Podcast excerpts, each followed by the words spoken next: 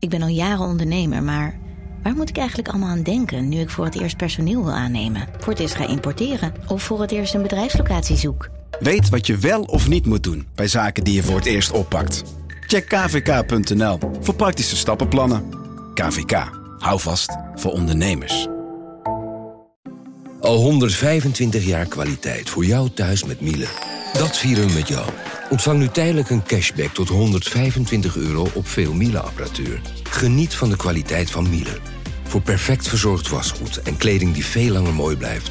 Voor een stralend schone vaat, even perfect als jouw diners. En een stofvrij thuis waarin echt hygiënisch schoon de standaard is. Check miele.nl voor alle feestelijke aanbiedingen.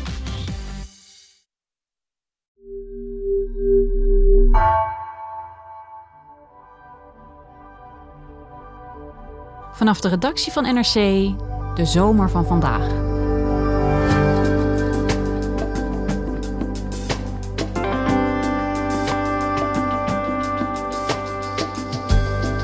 Het leven begint weer op gang te komen in Valkenburg. Er staat weer een rij voor de kabelbaan en de terrassen zitten vol. Tenminste in het deel van de stad dat niet door de watersnood getroffen is. Verslaggever Arjen Schreuder heeft de ramp twee weken geleden met eigen ogen zien gebeuren en is sindsdien verschillende keren teruggegaan. Wat heeft het water aangericht?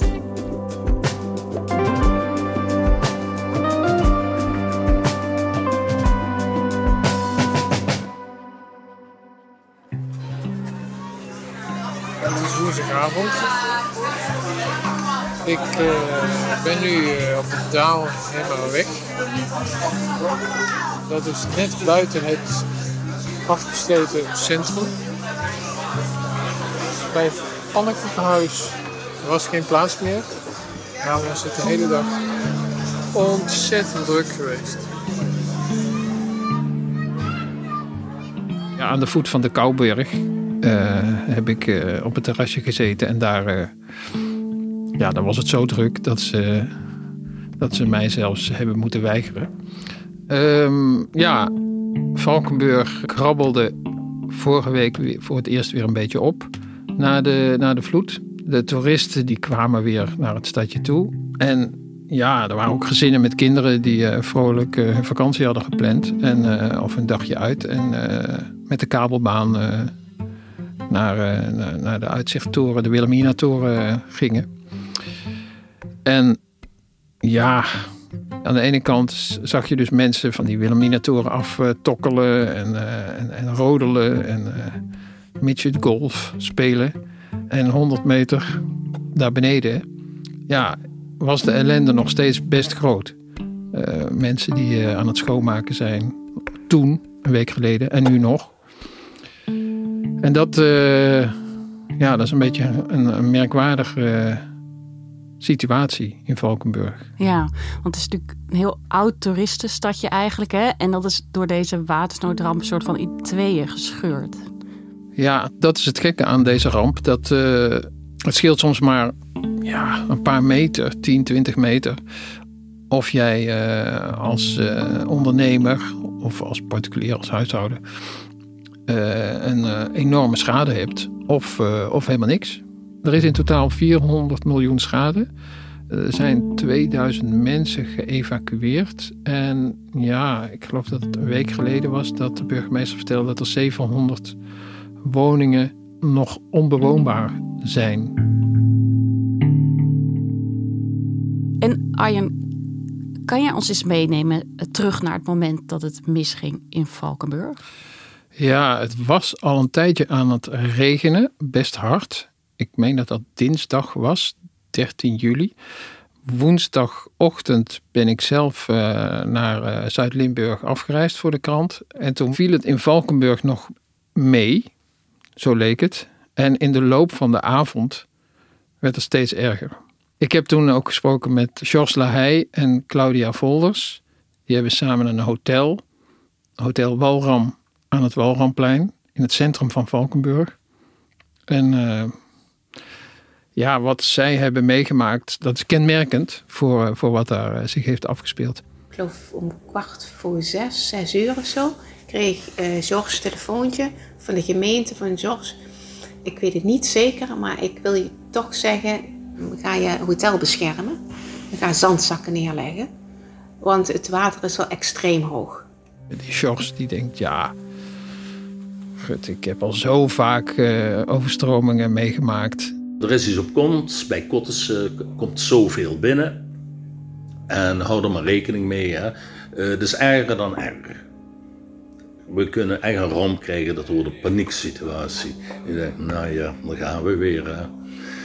Ik heb het nou zo vaak meegemaakt en iedere keer is er niks. Maar ze hebben toch maar eh, de maatregelen getroffen. Ze hebben zandzakken eh, tegen deuren gelegd. Ze hebben schotten geplaatst. Ja, je zag het water komen, maar ja, ik heb dat zo vaak gezien. En dacht, mocht, dat valt mee. En om half twaalf liep hier wat water. Ik vond het alleen een beetje vreemd. Ik denk, het zit toch wel hoog. En in de loop van die avond, ja, eh, werd het steeds erger. Rond een uur of één, iets, eerder, zag ik ineens een heleboel water van de andere tak die hier achterom loopt. Die kon die niet meer verwerken. En dat heb ik nog nooit gezien. Dat kwam dus als een stroom daardoor over de brug, liep naar twee kanten weg. Maar het water was al zo hoog dat het daar over de bruggen heen liep. En was het toen ook al bij het hotel naar binnen gekomen? Ze hadden natuurlijk zandzakken gelegd. Ja, ze hebben het nog een paar uur weten te rekken. De kelders liepen vol. Maar eh, de begane grond eh, was nog droog. Ik meen tot een uur of 11, 12 s'avonds, 's nachts. En toen, eh, ja, toen stroomde het water via, ja, via van alles en nog wat. de, de eetzaal binnen, de, de lobby, de, de ontbijtzalen. De snelheid van het omhoog komen van het water was niet bij te houden. Een half uurtje daarna stond het er zo hoog eruit. En dan kwam het dus eigenlijk door de sponningen, omdat je kunt die openmaken. Ja. En dan begint het eigenlijk overal. Onder de deuren, de druk werd zo groot. Op een gegeven moment zie je gewoon hier aan, door de muur gewoon het water naar binnen sijpelen. Uiteindelijk was er zoveel water dat eh, niemand minder dan George zelf zei: Jongens, eh, we moeten het laten gaan. En eh, dat was wel een mooi moment. Een mooi moment. Nou, in zoverre, dat vertellen ze. Ze besluiten dan om eh, dan maar in de bar te gaan zitten en, eh, en bier te gaan drinken. Ja, en dan gaat een andere knop om. De, meest bizarre knop gaat dan om. Dat we dus hier in, in het hotel aan de bar gaan zitten met de, de, het water tot over eh, de knieën. En dan zeg je, ja, draai de tap maar open. Dan gaan we een pilsje drinken. En, maar je kunt je ook afvragen, worden zij niet geëvacueerd dan? Want het klinkt ook gewoon gevaarlijk. Moeten ze niet weg? Ja, eh, de gasten zijn toen eh, allemaal verplaatst naar, eh, naar de eerste verdieping of hoger. En eh, ja, evacueren. Het was toen eh, twee uur s'nachts. Eh het was de vraag hoe het eh, verder zou aflopen. Eh, ook, ook de hulpdiensten waren natuurlijk nog niet volledig gealarmeerd. En het water van de gul die stroomt langs dat hotel. Dit was heel krachtige stroom. Ik heb daar zelf op donderdagochtend, dus de, de ochtend na die nacht, gelopen. Het stond misschien een meter hoog, anderhalve meter. Maar je kon daar bijna niet doorheen. Zo krachtig was die stroom. Je moest je echt vasthouden aan een lantaarnpaal of aan een brugdeel. En zo was dat ook eh, voor, voor dat hotel. Hulpdiensten konden niet makkelijk bij dat hotel komen. Dus ze waren eigenlijk op zichzelf aangewezen. En hoe, hoe ging dat verder dan? Ze zijn maar gaan slapen. Iedereen kon een kamer uitkiezen. Er waren kamers genoeg inmiddels. Er waren 60 gasten. En eh, ik geloof 15 tot 20 man eh, medewerkers. We kunnen niks anders dan afwachten dat het water gaat eh, rustig worden, gaat terugtrekken. Niet iedereen kon even goed slapen. Claudia Volders die, die heeft de hele nacht op de trap gezeten. Ik heb daar gewoon naar buiten gekeken en geluisterd en gekeken ook wat er in het, wat allemaal langs komt drijven. Ja, en dan komt, er, komt, er komen hele geschiedenissen komen gewoon langs gedreven. En, die, die, en dat geluid dat van drijvend objecten tegen elkaar botst, dat klotsen tegen elkaar. Het hele part, midden in die nacht, in die sfeer van, ja, het is bijna een apocalyps. En toen het ochtend werd, uh, ja, toen, toen was de vraag: wat nu? Zij zaten daar en dachten: ja, wij worden straks gered. Maar zij zaten daar en ze wisten helemaal niets. Als je uit het raam kijkt, je, ze zagen niemand. Ik ben altijd uh, van mening dat, uh, dat dan heel Nederland uitdrukt met het zwaarste materiaal om ons te redden of zo. Dus dat, ja, die indruk had ik, maar goed, dat, dat is dus niet zo.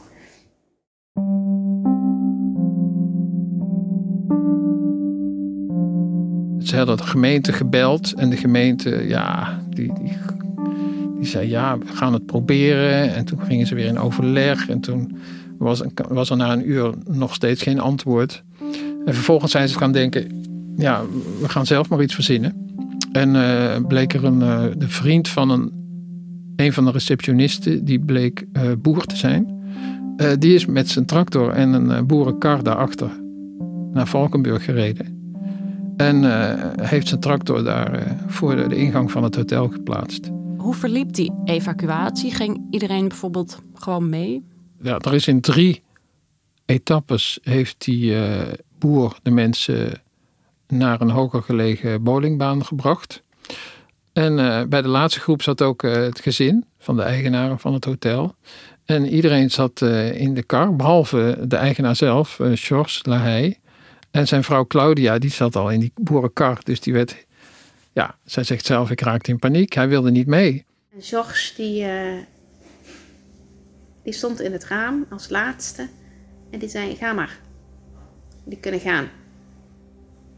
En, en toen dacht ik, ja, natuurlijk, ja, de kapitein verlaat niet zijn schip. Ik wilde niet gaan. Waarom weet ik niet. Uh, ik heb naderhand ook gedacht, wat verslaat dit nu op, George? Wat, wat, wat, heb je daar gedaan? Ik zeg, nee, ik blijf hier. Ik voelde gewoon, ik moest blijven. Toen ben ik eigenlijk in paniek geraakt en toen heb ik geschreven tegen George, je moet meekomen, je moet meekomen. Uiteindelijk zijn ze allemaal uh, in die kar gestapt en vervolgens, ja, die paar minuten die die... Uh, reis duurde in die kar. Ja, dat vinden ze een hele rare rit geweest. Omdat zij een hele nacht in totale eenzaamheid hebben doorgebracht. In het, in het idee dat heel Valkenburg was verlaten. Dat iedereen uh, weg was. En, voor, en, en ja, zij rijden 50 meter. We kwamen daar aan. Het was daar bij de weg, de grote weg. En dan stond daar een heel konvooi met leger en politiebussen en brandweer. En er stonden dan een stuk of vijf, zes brandweermensen aan de kant van de straat op een rijtje met een telefoon te filmen hoe wij aankwamen. Terwijl wij onszelf hadden moeten evacueren. En uh, dat, uh, dat heeft hen wel uh, ja, getroffen, pijn gedaan. Absurde situatie vonden ze het.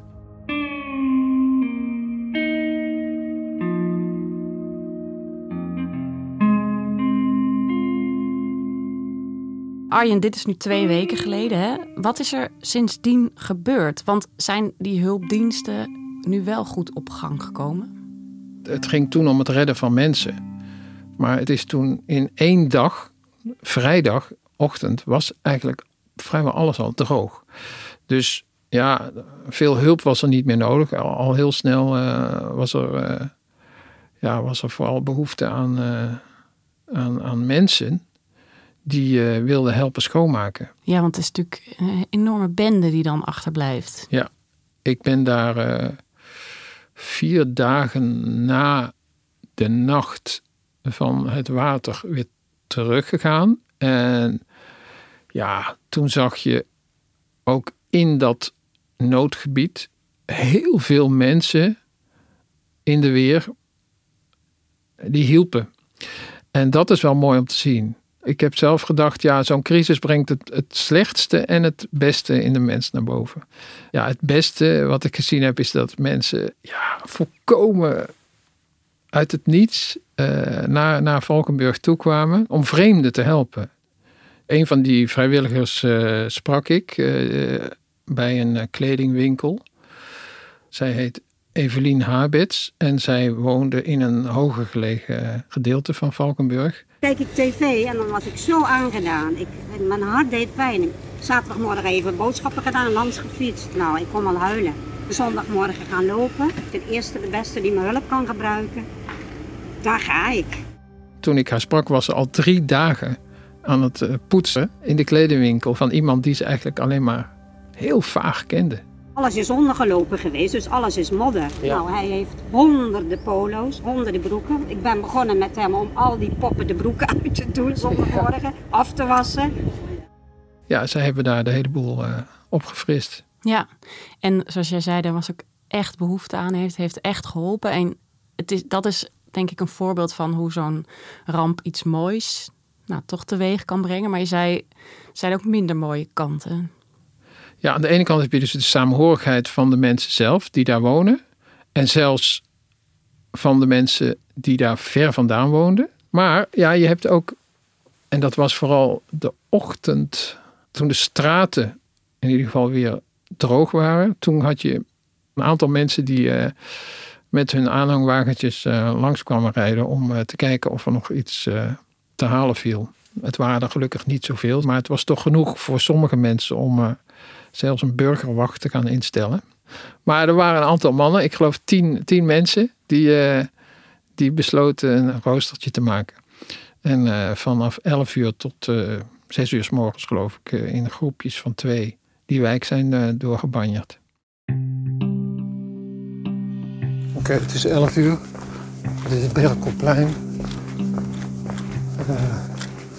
Het is stil. Ik loop de Oosterbeekstraat in, waar de burgerwacht zo meteen gaat beginnen met lopen. Ja, met die burgerwacht ben ik eh rondes gaan maken door die wijk. En eh, vooral in eh, de brandgangen, bij de achtertuinen. Ja, hier kun je nog zien dat echt die, die deuren geïmplodeerd zijn door de waterdruk. Hè. Oh, die zijn gewoon totaal naar binnen geduwd. Oh ja, hier woonde die mevrouw. Ja, daar ook. hè. Ja. Sommigen niet. En dit zijn de garages? Dat of? zijn de garages, ja. Ja. Het water heeft er aan de raampjes gestaan. Ja, ja, ja, ja. Dus die, die huizen stonden leeg. En eh, er is één buurt in Valkenburg waar mensen toch bang waren. Waar heel veel overlast was geweest. eh, dat er zou worden ingebroken, geplunderd. Ja. Of het echt gebeurd is, ik weet het niet hoor. Maar eh, ja, dat was toch wel een angst.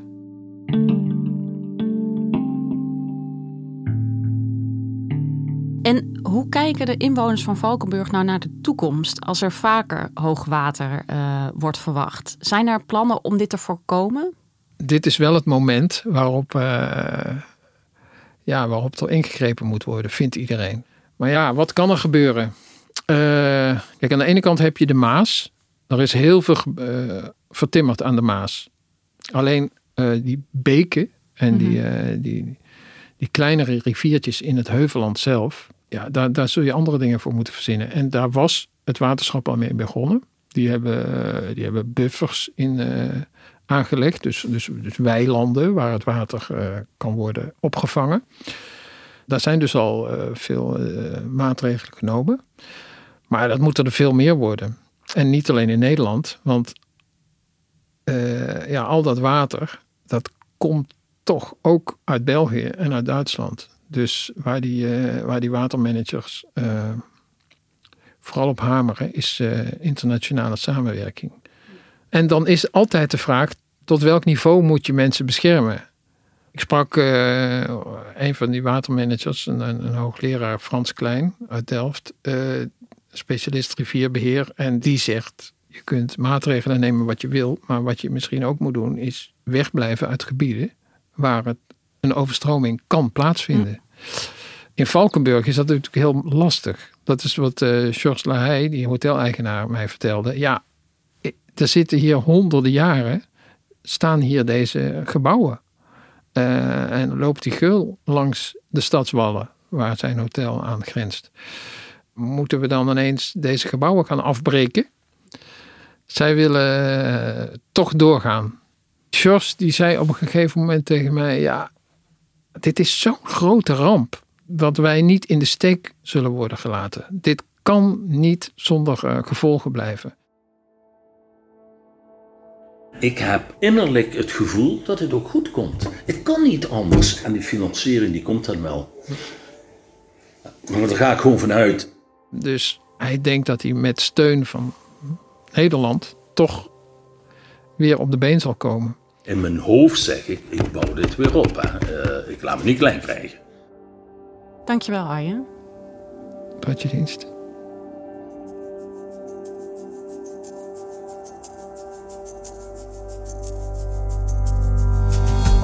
Je luisterde naar Vandaag, een podcast van NRC. Eén verhaal, elke dag.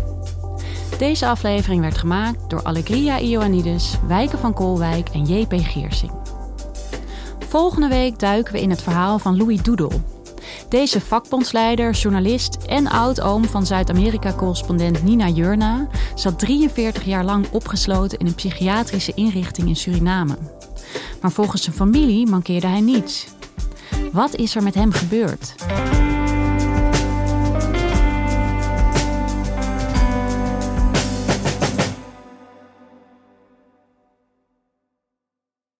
Technologie lijkt tegenwoordig het antwoord op iedere uitdaging. Bij PwC zien we dit anders. Als we de potentie van technologie willen benutten, kunnen we niet zonder een menselijk perspectief. Human-led, tech-powered noemen we dat. Ga naar pwc.nl.